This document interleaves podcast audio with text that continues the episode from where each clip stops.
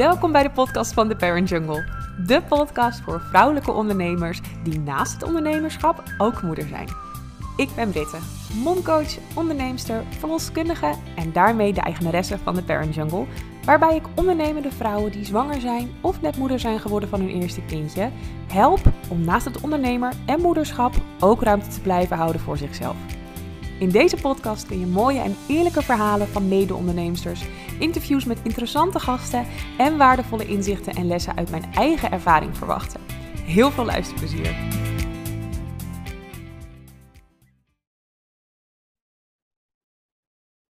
Goeiedag allemaal, ik zit hier vandaag met Janine. En Janine is slaapcoach en die gaat vandaag een heleboel dingen daarover vertellen. Van harte welkom, Janine. Ja, dankjewel. Leuk dat ik erbij mag zijn. Ja, super tof. En ik zou zeggen, vertel, wie ben je en wat doe je?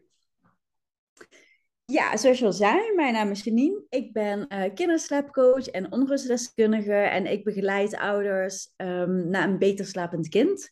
Maar ook als een kind last heeft van reflux of een koemelkallergie. Ik kijk gewoon met de ouders mee. Hè? Hoe kun je kind ondersteunen dat hij toch een beetje gaat slapen en dat de nachten wat beter worden en dat de ouders ook wat meer tot rust kunnen komen. En dat doe ik met heel veel plezier en liefde. Klinkt ook inderdaad niet als een overbodige luxe. Dat de ouders zeker niet. Komen. Slaap is heel belangrijk. Hey, en heb jij zelf kinderen? Ja, zeker. Ik heb een zoontje. Hij is ondertussen 4 en hij is ook wel de reden dat ik dit werk ben gaan doen. Hij kon nooit zelf in slaap vallen. Hij wou nooit alleen slapen. Hij wou alleen maar bij mij zijn. En in het begin vond ik dat helemaal prima. Maar goed, hij was best wel chubby. Dus op een gegeven moment werd het steeds zwaarder. En ja goed, op een gegeven moment vond ik het fijn voor hem dat hij ook gewoon zelf in zijn bed kon slapen. En dat hij de rust kon nemen die hij nodig had. En uiteindelijk ben ik eigenlijk zo in mijn werk gerold. Dus ik kwam een opleiding tegen en die paste precies bij mij, want het was holistisch en ik geloof heel erg in een liefdevolle holistische aanpak. En sindsdien help ik ouders. Klinkt echt onwijs mooi. Ja, is het zeker. Een heel dankbaar beroep is het. Nou, dat geloof ik. Hey, en ik ben wel heel erg benieuwd, want je noemt het woord holistisch. Wat betekent dat precies? Of hoe moet ik dat zien in jouw dagelijkse aanpak van werk?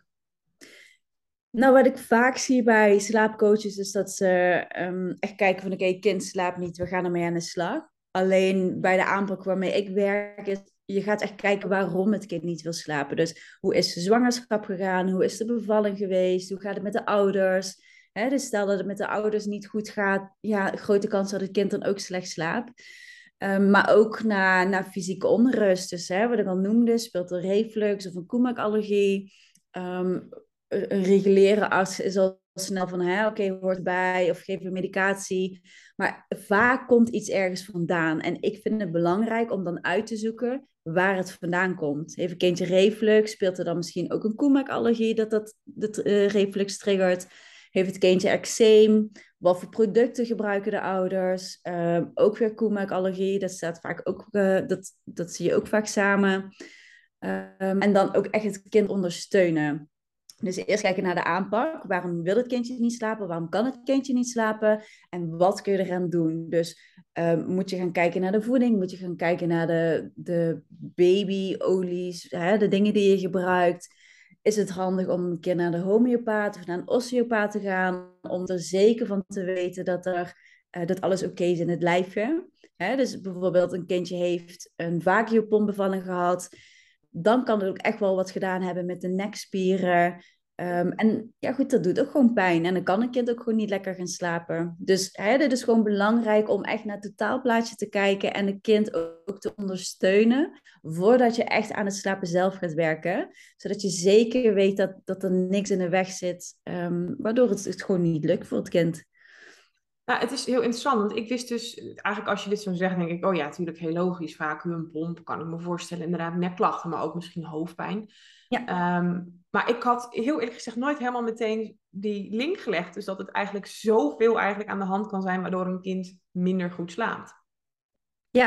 Ja, zeker. De twee zwaarste bevallingen zijn voor een kind, volgens mij ook voor de ouders, is een keizersnee aan een vacuumpomp bevalling. Hè, want je kunt je voorstellen als een kind een keizersnee bevalling heeft gehad en het is nog niet op gang gekomen, dus het is een geplande keizersnee. Je kind zit nog lekker in de buik en ineens wordt ze eruit gehaald in een hele witte steriele kamer met grote felle lampen. Koud. En het kind heeft gewoon niet dat proces gehad. En het kind, het hoort gewoon bij de bevalling dat een kind dat proces meemaakt. Ze doen het samen met de ouders. En je kunt gewoon merken meteen dat het kind meteen er last van heeft, maar ook op een latere leeftijd. Dus wat je vaker ziet is dat kindjes heel erg moeite hebben met keuzes maken, of dat ze een beetje keuzestress kunnen krijgen. Kinderen die bijvoorbeeld een navelstreng om de nek hebben gehad, kunnen het heel, heel lastig vinden om iets over het hoofdje te krijgen. Dus er zijn best wel veel dingen die mee kunnen spelen, waardoor een kindje gewoon of niet lekker in een vel zit, of gewoon niet lekker kan slapen. Ja, en de bevalling, ja, dat zegt gewoon echt heel veel over, kan heel veel zeggen over een kind, hoe het kind is. Hey, en je noemt daar ook net zwangerschap. Moet ik dan denken aan het liggingsprobleem? Dus een kind bijvoorbeeld in stuitligging ligt, dat dan risico's geeft, zeg maar, voor slechter slapen? Of? Nou, vooral hoe de zwangerschap was. Voor de moeder hebben ze heel veel stress gehad. Vaak zie je dat de ouders gewoon heel veel stress hebben onderling of uit elkaar zijn gegaan. Misschien is er heel veel gebeurd met een verhuizing en misschien iemand die overleden is. Op het moment dat een moeder heel veel stress heeft, krijgt het kindje dat ook mee. En op het moment dat een kind dan op de wereld komt, dan voelt het zich misschien toch net wat minder veilig dan wanneer de zwangerschap heel goed is geweest. Want ja, het lichaam maakt toch stresshormonen aan en dat komt ook gewoon bij de baby terecht. Logisch. Ik denk ook dat we dat ook allemaal nog niet heel erg goed weten wat stress nou echt precies doet. We weten allemaal wel, stress is niet goed, maar tot welke extensie dat gaat. Nou, blijkbaar is, voor mij is dit alweer als verloskundige ook alweer wat nieuws als ik het zo hoor. Ja. En op wat voor manier, waar komen mensen dan mee? Want wanneer, ja, het klinkt misschien heel gek, maar wanneer spreek je ervan dat een kind slecht slaapt? Want het is ook normaal, zeker de eerste periode, dat kinderen 's nachts wakker zijn. Zeker. Ik denk dat het ook voor de ouders heel erg persoonlijk is. Dus je hebt de ouders die pas met een jaar of 1,5 jaar komen, die dan aangeven, oké, mijn kindje kan nog niet zelf in slaap vallen, we willen er nu wel iets mee doen. Of dat de ouders een kindje hebben van 3-4 maanden en dat ze alleen maar kunnen wiegen, het kindje echt maar heel kort slaapt, of 's nachts gewoon echt 10 keer wakker is. Kijk, in de nacht wakker worden vind ik tot een leeftijd van 9-10 maanden vind ik gewoon normaal. Dat ze nachtvoedingen krijgen vind ik ook heel normaal. Maar als een kind 10 keer per nacht wakker wordt of overdag gewoon urenlang wakker is of misschien maar 20 minuten slaapt, kijk, dan is het wel verstandig om er gewoon even naar te kijken. Hè? Wat speelt er precies? Waarom lukt het je kindje niet? En ga er dan ook mee aan de slag. Hè, de eerste 5 maanden, 6 maanden gebeurt er gewoon ontzettend veel. Dus dan vind ik het gewoon belangrijk om het kind te ondersteunen. En vanaf de 6 maanden, als het kind zichzelf wat beter kan troosten en de grootste ontwikkelingen van de slaapagressie en de sprong van 4 tot 6 maanden voorbij zijn, dan is het gewoon fijn om echt met die slaapbasis aan de slag te gaan. En hoe eerder dat je met die slaapbasis aan de slag gaat, hoe beter dat een kind gaat slapen en hoe minder problemen je hebt op een latere leeftijd. En wat bedoel je met een slaapbasis? Een slaapbasis is dat je echt gaat kijken dat het ritme klopt, dat het bedtijdritueel klopt, dat de slaapspreiding klopt, dus dat het kindje niet te lang of te kort wakker is tussen de slaapjes.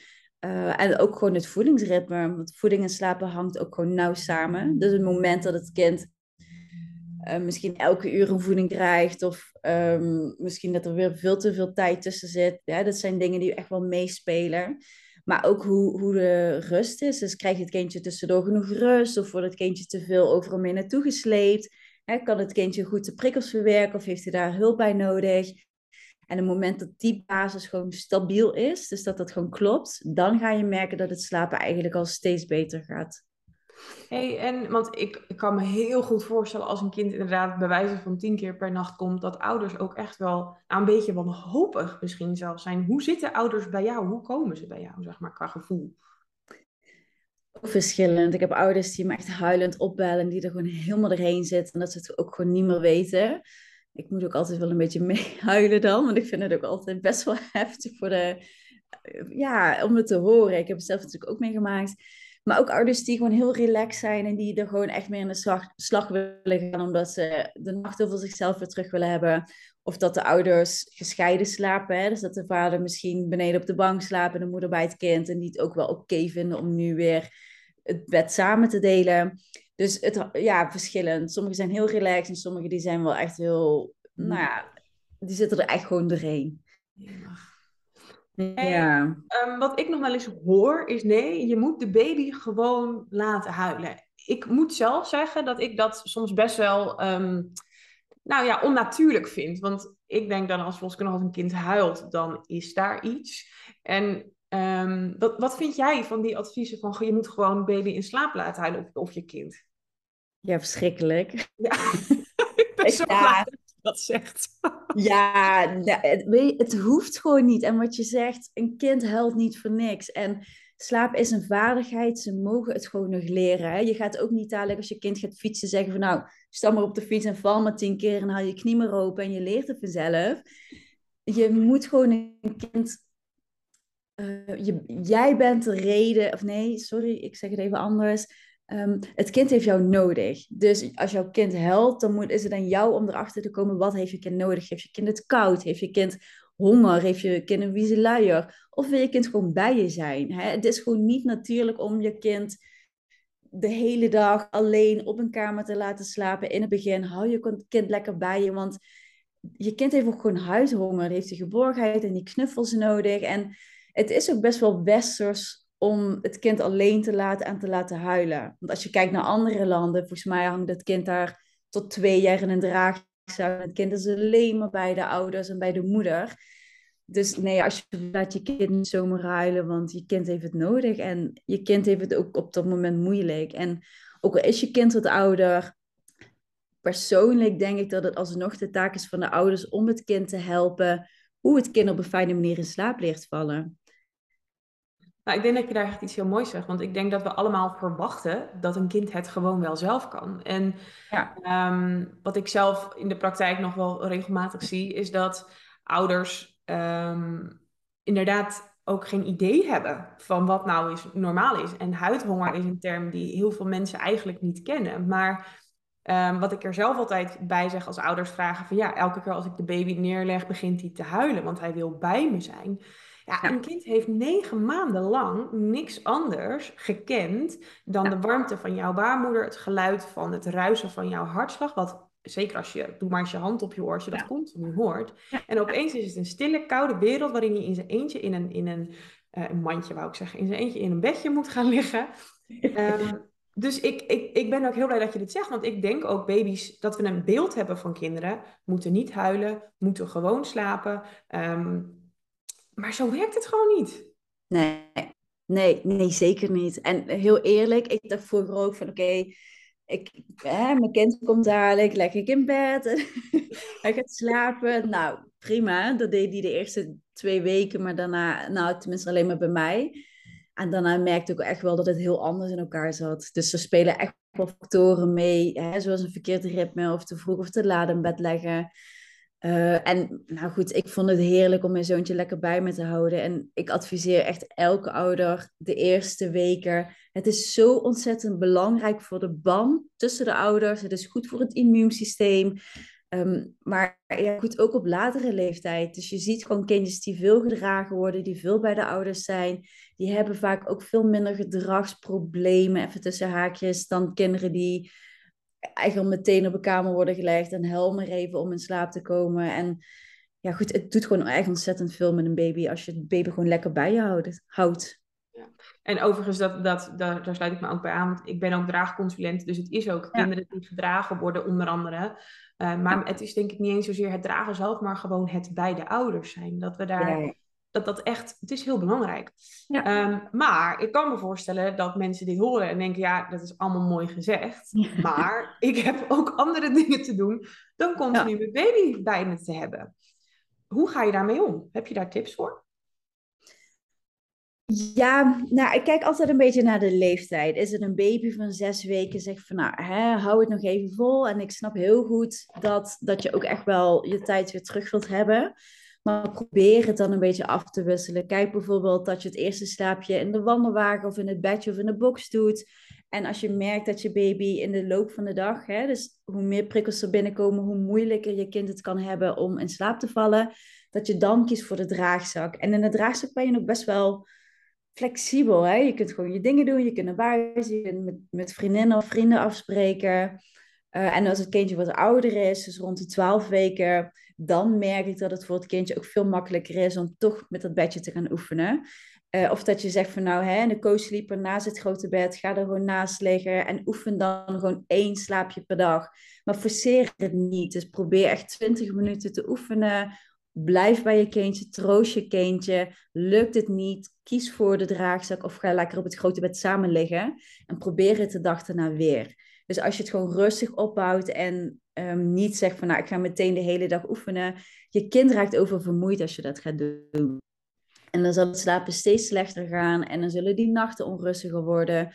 Dus kijk gewoon waar is je kindje aan toe. Merk je dat je kindje best goed in zijn vel zit. Hè? Je hebt natuurlijk hele makkelijke baby's die het helemaal prima vinden om in een bedje te slapen. Gewoon lekker doen hoor. En dat je dan zegt van nou de eerste dag, helft van de dag slaapt het kindje in het bedje. En de tweede helft hou ik hem lekker bij me. Omdat we dan toch nog die connectie samen hebben.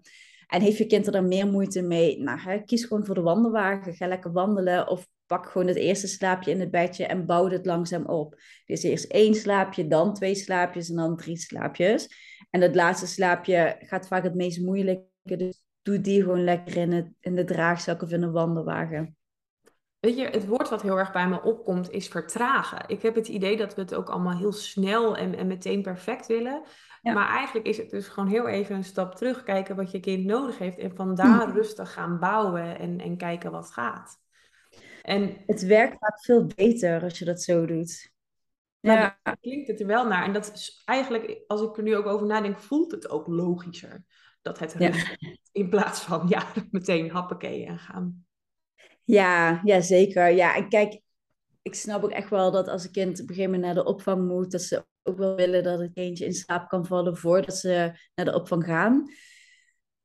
Maar ook bij een opvang vinden ze echt wel hun weg. Hè? Dus er zijn andere associaties. Het kind is vaak thuis ook wel gewend op een bepaalde manier in slaap te vallen. En bij de opvang doen ze het toch wel anders. En je hebt opvangmedewerkers die er heel makkelijk in zijn en het kind inderdaad even laten huilen. Maar er zijn ook genoeg leidsters die het kind in een wagen doen of in een box leggen of in zo'n wippertje doen. En dat het kind toch bij ze zijn, maar dan daar kan slapen. Dus hè, als je daar angst voor hebt, bespreek het gewoon met de opvang of met de gastouder. En kijk gewoon, oké, hoe kunnen zij het aanpakken als het gewoon even niet wil lukken? Hè, wat vind jij belangrijk waar zij rekening mee houden? En als het nou echt niet gaat, goed, dan ga je er thuis wat intensiever mee aan de slag. Maar goed, ik zou nooit zeggen, ga de hele dag aan de slag. Maar wissel het dan af bijvoorbeeld dat je het ochtendslaapje en het avondslaapje doet en de rest nog gewoon lekker samen doet, maar dat je dan 2 slaapjes erbij pakt. Maar de hele dag gaan oefenen heeft gewoon geen zin.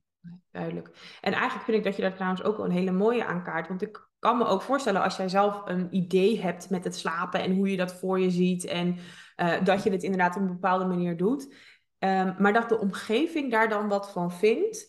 En bijvoorbeeld het kinderdagverblijf of familie, dat hoor ik heel vaak in de praktijk, dat de familie vindt inderdaad bijvoorbeeld het ouderwetse door laten huilen. Ja. Heb jij nog tips hoe mensen daarmee om kunnen gaan? Dat lijkt me echt heel intens.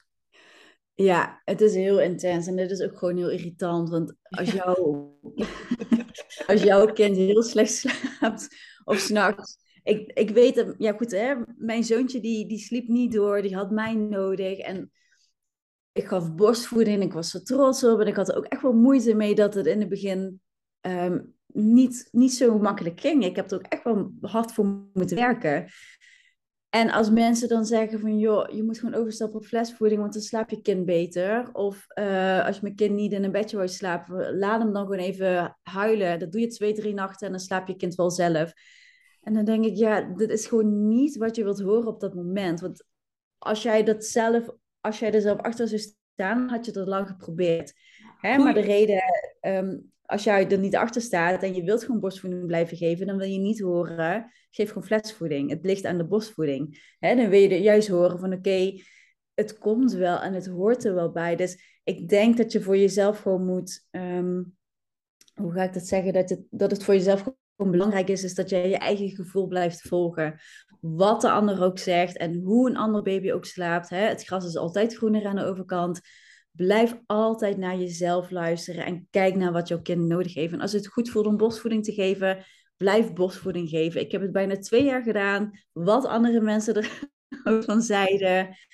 Ik heb altijd naar mijn gevoel geluisterd en ik weet ook echt wel dat mensen commentaar hadden en dat ze erover aan het praten waren. Nou ja, prima, weet je wel, het is mijn kind, het is mijn gevoel. En goed, ik heb er altijd naar geluisterd, gelukkig. En dat doe ik nog steeds, wat anderen er ook van zeggen. En ik denk dat je dat moet filteren van oké, hier kan ik iets mee, hier ga ik iets mee doen. Hier kan ik niks mee, laat gaan. En het is ook niet erg als je besluit om iets zelf te doen en het anders uitpakt dan je van tevoren hebt gedacht. Het is niet erg om fouten te maken, want het is ook een proces. Ja. En heel eerlijk, degene die jou dat advies geeft, die zegt eigenlijk ook maar wat. Ja.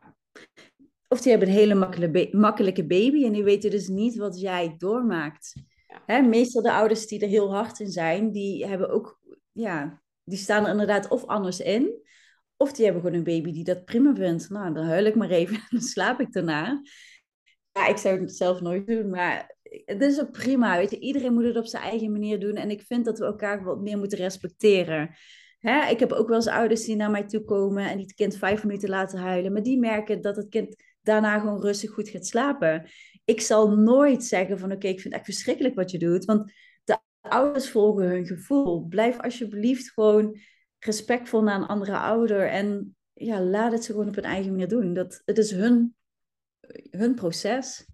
Nou, en ik denk dat we er allemaal wel van uit mogen gaan dat ook al doet iemand iets anders dan jezelf zou doen, dat het eigenlijk altijd vanuit dezelfde intentie gebeurt.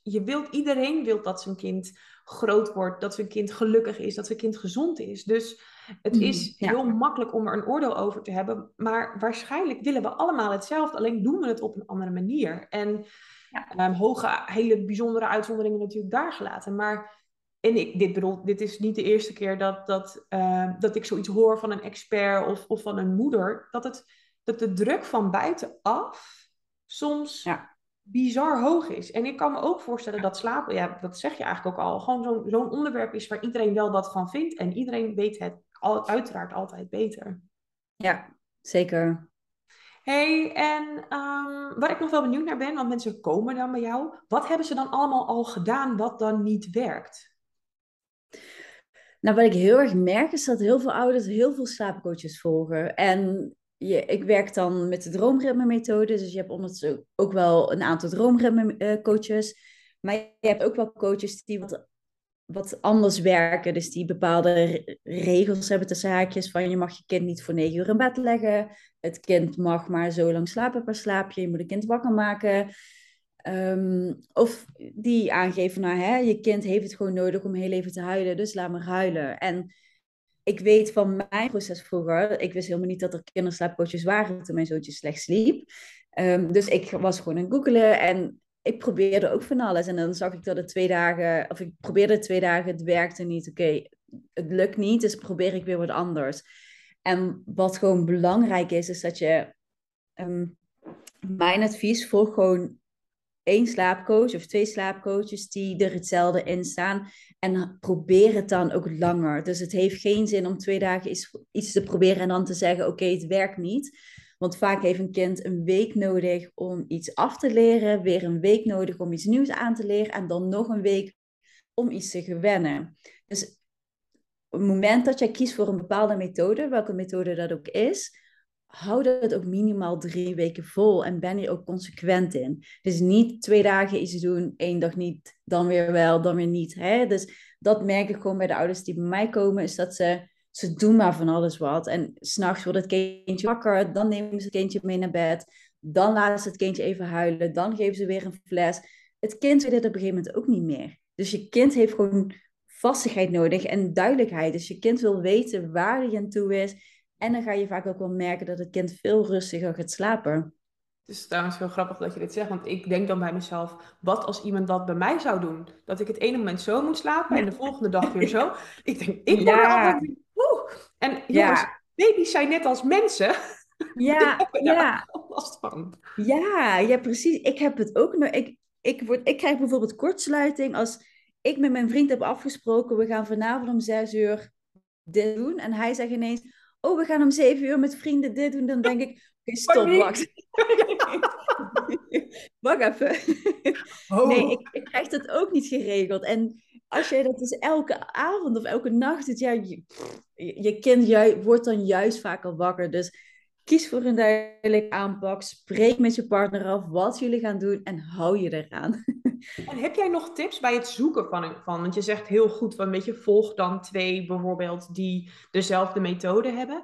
Hoe weet je of een methode bij je past? Nou ja, slaapcoaches op Instagram die delen vaak ook tips. Of op hun website of schrijven blogs. Kijk gewoon wat goed voelt voor jou. Dus vind jij het helemaal prima om je kind even te laten huilen? Volg dan ook een slaapcoach die er zo in staat. Vind je het totaal niet fijn om je kind te laten huilen? Ga die coaches dan niet volgen. Dan ga je dus coaches volgen die op een liefdevolle manier werken.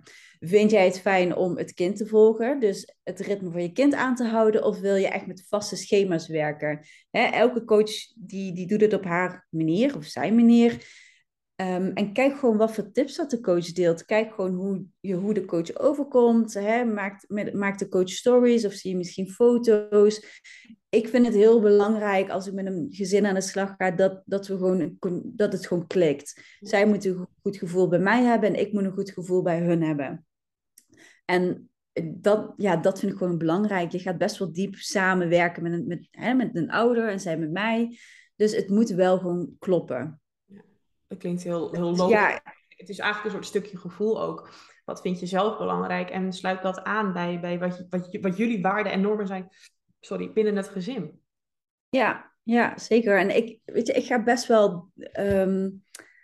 ze vertellen mij best wel veel. En ik kan me voorstellen dat het voor een ouder best wel moeilijk is om te zeggen van... Ja, ik vond het bijvoorbeeld heel moeilijk om te zeggen... Nou, mijn vriend slaapt op de bank en mijn baby ligt bij mij in bed. En voor ons voelde dat... Prima, het was gewoon zo.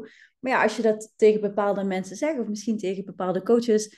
en je durft er niet helemaal open over te zijn... ja goed, dan moet je niet met diegene aan de slag gaan... en dan moet je diegene ook niet volgen. Nee, het moet gewoon jezelf durven te zijn... en gewoon alles durven te zeggen. Ik denk dat dat overigens een tip is... voor op welk gebied je ook een coach is... of een coach nodig hebt. Want het is gewoon als je hulp gaat zoeken... dan wil je daar ook een resultaat uit. En dat haal je het beste door compleet eerlijk te durven en te kunnen zijn. Dus ik denk dat dat een hele mooie tip is. Ja. Waar ik nog heel even over na zat te denken, we nu het over slaapcoaches hebben. Is er nog iets heel praktisch gezien qua opleiding waar je als je zoekt rekening mee moet houden? Want ik begreep dat daar soms een beetje... dat er soms ook ongecertificeerde slaapcoaches zijn. Klopt dat? Ja, klopt. Ik weet dat er gewoon slaapcoaches zijn die gewoon zelf mensen opleiden. Dus die hebben geen... snap je wat ik bedoel? Dus dat zij zijn zelf slaapcoach en zij gaan dan gewoon ouders in 3 weken opleiden van oké, als je met een gezin aan de slag gaat, dan kun je hierop letten, dit kun je adviseren. Alleen het nadeel daarvan is... Het is best wel complex. Er komt heel veel bij kijken. Ook met die onrust. Je kunt wel, als jij niet leert hoe je met een kind om moet gaan die reflex heeft. Of waar de ouders misschien een depressie hebben na de zwangerschap. De moeder dan. Je kunt wel zeggen van oké, we gaan het zo aanpakken. Maar als jij niet hebt geleerd hoe je hiermee om kunt gaan. Dan gaat het ook gewoon niet werken. Of dat er misschien de ouders nog meer overspannen raken. Of het kindje nog slechter gaat slapen. Ik denk ook wel dat er slaapcoaches zijn die wel een diploma hebben, maar die misschien, dat niet... Ja, ik vind het een beetje gevaarlijk om te zeggen en ik wil natuurlijk niemand... Nee, en zo is het ook niet hoor. Want kijk, weet je, een diploma zegt ook maar tot een bepaalde hoogte iets bij wijze van. De een heeft misschien meer tijd met het werk dan de ander. Maar als ik het zo hoor, is het misschien dus wel goed om even dieper te kijken van oké, A, past de methode bij mij? B, wat hebben ze qua educatie gevolgd? Is dat dan een goede samenvatting? Ja, dat. Maar ook kijk ook gewoon een beetje naar wat ze delen. Hè? Je hebt natuurlijk ook slaapcoaches die misschien wel een diploma hebben, maar die dan dingen delen waarvan het voor jou al, dat je denkt van, klopt het wel? Hè? Dus ga gewoon goed kijken van, hè, zijn er misschien reviews op de website of op hun pagina dat ze kunnen nalezen? Nogmaals, hoe voelt het voor jou? Hoe komt de persoon over? Komt de persoon kundig over? Of heb je het idee dat de persoon maar wat opnoemt? En ga ook in gesprek met diegene. Hè? Dus als je echt met een coach aan de slag wilt gaan, hoe is een coach in het gesprek? Merk je dat ik met de coach een beetje met je meepraat? Of merk je dat de coach wel gewoon heel kundig overkomt en gewoon aangeeft van oké, dit zou het eventueel kunnen zijn, dit zou je eraan kunnen doen? Of dat er maar een soort van riddertje opgenoemd wordt. Ja, precies. Gewoon een vragenlijstje bij wijze van. Of een, ja, ik snap hem. Hey, ik heb nog 2 hele toffe vragen voor je. Allereerst, wat zouden ouders kunnen doen al helemaal aan het begin om te voorkomen dat ze op latere leeftijd problemen tussen aanhalingstekens krijgen op het gebied van slapen? Zijn daar dingen die we kunnen doen? Zeker. We hebben al wat dingen benoemd, dus het kind gewoon in het begin lekker bij je houden, want ik beloof je, je kunt je kind niet verwennen. Oh ja, dus heel goed. Daar sluit ik me meteen bij aan. Ja, je kan het niet verwennen. Nee, je kind krijgt pas met 8 maanden de reactie door. Dus als jouw kind 4 maanden is en je kind huilt en je pakt je kind op en je legt je kind daar neer. Het is niet dat jouw kind je manipuleert. Dus merk jij dat jouw kind je nodig heeft, hou je kind bij je. En op het moment dat je merkt dat je kind wat beter in zijn vel komt te zitten, zijn vel, dan ga je gewoon langzaam oefenen met het slapen. En oefen gewoon rustig, gewoon 1 slaapje per dag. Ga lekker veel wandelen. Ga met die slaapbasis aan de slag. Let goed op het ritme. Dat is zo belangrijk, want op het moment dat jij je kind dus te laat of te vroeg in bed gaat leggen, dan gaat je kind veel meer moeite hebben met slapen. En je merkt gewoon dat wanneer een kind lekker in een ritme zit, dat het slapen veel beter gaat. Dus dat ritme is heel belangrijk. Een goed bedtijdritueel. Plan de dagen niet te vol. Dus zorg echt dat je kind rust krijgt tussendoor. En ga dat oefenen uitbreiden. Dus oefen eerst met 1 slaapje en dan opbouwen. Merk je dat je kind in een sprong zit, in een slaapregressie zit, dan doe je het weer wat rustiger aan. Dus dan ga je misschien wat meer wandelen. Dan wissel je de slaapjes af. Dus een slaapje in de draagzak, slaapje in het bedje. En het is oké om erbij te blijven zitten. Hè? Dus op het moment dat jouw kind leert dat het bedje veilig en fijn is, dan zal je kind dus ook veel beter gaan slapen, zelfstandig, op zijn eigen kamer, wanneer dat kindje er klaar voor is, wanneer dat de ouders er klaar voor zijn, dan wanneer dat je het te snel gaat doen en het kindje leert het op een wat hardere manier. Plus wat ik ook heb gemerkt, is dat als je heel liefdevol je kind leert slapen, dat die basis veel stabieler staat. Dus als er een keer een verlatingsangstprong is, dan heeft je kind er veel minder moeite mee dan wanneer dat je kind in slaap heeft moeten... een slaapje leren vallen door middel van huilen. Het kind gaat er op een latere leeftijd echt wel last van krijgen. Dus tijdens zo'n verlatingsangstfase merk je dat de kindjes veel meer moeite hebben om dan alleen in zo'n bed te liggen. Dus ja, ik denk dat dat wel de meest waardevolle tips zijn. Dus kijk naar je kind, wat heeft je kind nodig? Bouw het rustig op en leer je kind op een liefdevolle manier slapen, zodat het bedje gewoon echt een fijne plek is. Dit is echt heel grappig, want eigenlijk alles bij wat je zegt, denk ik, ja, logisch eigenlijk ook. Maar ik kan me gewoon zo goed voorstellen, als je er middenin zit, dat dat gewoon zo moeilijk is om dat te bedenken. Maar echt super waardevol. Ja, nou weet je, als je er middenin zit, dan weet je het gewoon niet meer. En dan is het gewoon zo fijn als je iemand hebt die van buiten even met je meekijkt van oké, want ik dacht ook altijd dat ik het supergoed deed. En ik heb ook een slaapcoach gehad en zij zei op een gegeven moment van ja, maar... leg je kind gewoon eens wat eerder in bed. Hè? Want ik hield altijd die wakkertijden aan. Ik was er super strikt in.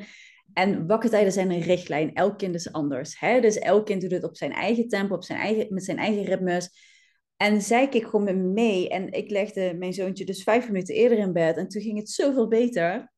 En dat ik dacht van oké, hoe makkelijk kan het zijn? Maar gewoon als je iemand hebt die van buitenaf meekijkt en zegt van oké, dit zou je eventueel nog kunnen aanpassen, hier kun je nog op letten. Ja, goed, weet je, dat is zo fijn. Nou, zo klinkt het ook. Echt, wat goed dat jullie er zijn. Ja. Dat jullie er zijn. Ja, zeker. We hebben het denk ik ook al wel een beetje over gehad. Maar als je nou één ding mag noemen wat je iedere moeder, vader echt op het hart wil drukken. Iets waar jij echt denkt, ja, dat moeten ze allemaal weten. Wat zou het zijn? Luister altijd naar je eigen gevoel. Die is zo belangrijk. Als het niet goed voelt. Als jij merkt dat je kindje fysiek ergens pijn heeft en je gaat naar een arts en de arts zegt van nou, het hoort erbij, je consultatiebureau en het voelt voor jou niet goed, want je hebt het idee dat er toch wat speelt, blijf erachteraan gaan. Ik heb al zo vaak meegemaakt dat de ouders weg werden gestuurd en dat ze dan een andere kinderarts vroegen om een andere kinderarts en dat die zei van ja, je kindje heeft echt wel ergens pijn of echt wel ergens last van. Je gevoel heeft altijd, die klopt altijd. Dus blijf altijd naar je gevoel luisteren. Blijf altijd naar je kind kijken. En ja, ik vind dat gewoon heel belangrijk. En wat de ander ook zegt. En ook al word je 3 keer weggestuurd, voelt het niet goed. Dan klopt het ook gewoon niet. En kijk ook verder. Dus als een kinderarts zegt van oké, je kind heeft geen koemelkallergie. Ga een keer naar een orthomoleculair therapeut. Die kijken vaak veel verder dan dat een reguliere arts doet. En ik heb ook heel vaak meegemaakt dat het kind dan toch een koemelkallergie had, een andere voeding kreeg en ineens supergoed sliep. Dus dat er toch echt wel wat speelde. Ja, ik vind het ook wel jammer hoor. Sorry? Nou ja, ik wou eigenlijk niet zeggen, het is eigenlijk heel erg jammer. En niet eens dat dan artsen hun werk niet goed doen, maar we denken met geneeskunde, echt de westerse geneeskunde, dat we alles weten en kunnen. Maar dat is gewoon niet zo. En ik zie zelf, ik ben nu bijna 8 jaar verloskundige, en ik zie zelf ook zo dat moedergevoel zo wordt onderschat en snel wordt weggewuifd. Terwijl het echt iets is. Ik bedoel, we zijn geprogrammeerd als vrouw. En, dat vind ik ook altijd heel interessant, dat steeds minder mensen ermee in contact staan. Omdat het ook snel zweverig wordt gezien. En ik wil iedereen die hier naar luistert ook uitnodigen om er wat meer op te durven vertrouwen. Want dat is het ook. Dat je denkt, ja, de artsen zeggen dat het goed is, dus het zal wel. Terwijl er toch zo'n stemmetje blijft knagen. Wat nou als dat stemmetje correct is? Bedenk jezelf dat is. Wat nou als je toch wel klopt? Ja, ik zeg ook altijd, liever dat je 10 keer alles dubbel checkt. Ja. En dat je zeker weet, oké, er speelt wel of niet iets. Dan dat je denkt van oké, ik heb het nu al 3 keer gevraagd. Ik kan het nu echt niet nog een keer vragen. En dat er toch heel de tijd iets blijft knagen van oké, maar het klopt toch niet. Weet je, ik ging vroeger naar de reguliere consultatiebureau en het resoneerde niet met mij. Weet je, wat ze zeiden en hoe ze... Kijk, niks tegen consultatiebureau, maar zij vertelde mij bijvoorbeeld toen mijn zoontje volgens mij 2 maanden was en ik gaf borstvoeding van oké, als je zo door blijft voeden, dan krijg je kind obesitas. Dat ik echt dacht van wacht, heel even. Ik heb zo mijn best gedaan. Mijn zoontje was super klein. Hij was 2500 gram toen we het ziekenhuis uitgingen. En nou, ik was super trots dat hij groeide met mijn borstvoeding. En dat hij echt lekker spekkig werd. En dat is heel fijn als jouw kind heel licht is. En dat ze zoiets zeiden. En ik dacht van ja, oké, sorry hoor. Maar ten eerste, je maakt een ouder gewoon heel onzeker als je zoiets zegt. Ik ben toen naar een lactatiekundige gegaan. En die zei ook van oké, dit klopt gewoon niet. Bij borstvoedkindjes gaat het gewoon heel anders dan bij flesvoedkindjes. En ik vond het zo fijn dat ik gewoon, ja... Ik voelde me daar gewoon niet goed bij dat hun het zeiden. Ik ben toen echt door gaan vragen bij een andere deskundige. En toen was het ook voor mij oké. En sindsdien ben ik ook naar een... holistische, hoe zeg je dat? Consultatiebureau. Sorry? Dus een holistische consultatiebureau arts bedoel je meer? Of wat? Ja, och, daar heb je een naam voor. Ik kom niet op de naam. Je hebt er een naam voor. Antroposofische, die is het. Ja. Oh, jeetje. En sindsdien ben ik mijn zoontje veel beter gaan begrijpen. Zij zijn zoveel dieper met mij in gesprek gegaan en met me meegekeken. En ja, het klopte gewoon voor mij. Alles wat ze zeiden klopte en het voelde goed. En weet je, dat is... Is dat waar? Wat voel je dat gezien als moeder? Ja, dat. Ja. Weet je, en ze gingen ook meekijken waarom wil je zo niet alleen zijn. En Weet je wel, wat ze bijvoorbeeld bij mij aangaven. Ik was best wel onzeker en ik vond het allemaal best wel spannend. En de eerste keer moeder en ik was echt zo'n tijgermoeder. Hè? Niemand mocht bij mijn kind in de buurt komen. Maar daardoor gaf ik mijn kind ook wel een beetje het gevoel van... Het is niet helemaal veilig, omdat het kind moest maar bij mij zijn. En weet je dat ook wat meer mag gaan loslaten. En dat vond ik ook wel heel spannend, maar ook wel heel fijn dat je dat op een bepaalde manier ook leert doen. En ja, dus dat vond ik wel heel prettig. Dat je gewoon naar je gevoel luistert, verder gaat kijken, dat het toen klopt en dat je het dan ook gewoon durft aan te pakken. Heel mooi. Ik denk dat we een hele mooie afronding van deze podcast hebben. Janine, ik wil je heel erg bedanken, want je hebt onwijs veel gedeeld. En ik hoop echt dat we hier heel veel moeders en vaders mee gaan helpen. Dank je wel. Ja, jij ook bedankt. Fijn dat ik het heb mogen vertellen. En ik hoop inderdaad dat de ouders zich wat meer zelfverzekerd voelen als het gewoon even niet goed gaat. En dat ze echt naar hun gevoel mogen luisteren. En ja, ik vond het heel leuk om met je te doen. Dank je wel. Heel graag gedaan. En ook als laatste, waar kunnen mensen jou vinden? Ja, nou ja, op Instagram deel ik heel veel. Ik ben ook langzaam bezig op TikTok. Nice! TikTok is de nieuwe Instagram, dus ik probeer daar ook wat meer te delen. En ja, en op mijn website, ik probeer wat blogs te delen. Maar goed, vooral op Instagram ben ik veel actief, dus ja... Volg me vooral als je op zoek bent naar fijne tips. En wat is jouw Instagram-account? Hoe kunnen we je vinden? Ja, dat is wel handig, hè? Misschien wel. Dat maakt het even makkelijker. De nieuwe Sleepcoach.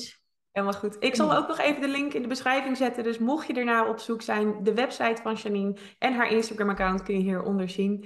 En ik hoor of ze jullie graag heel graag weer bij de volgende podcast.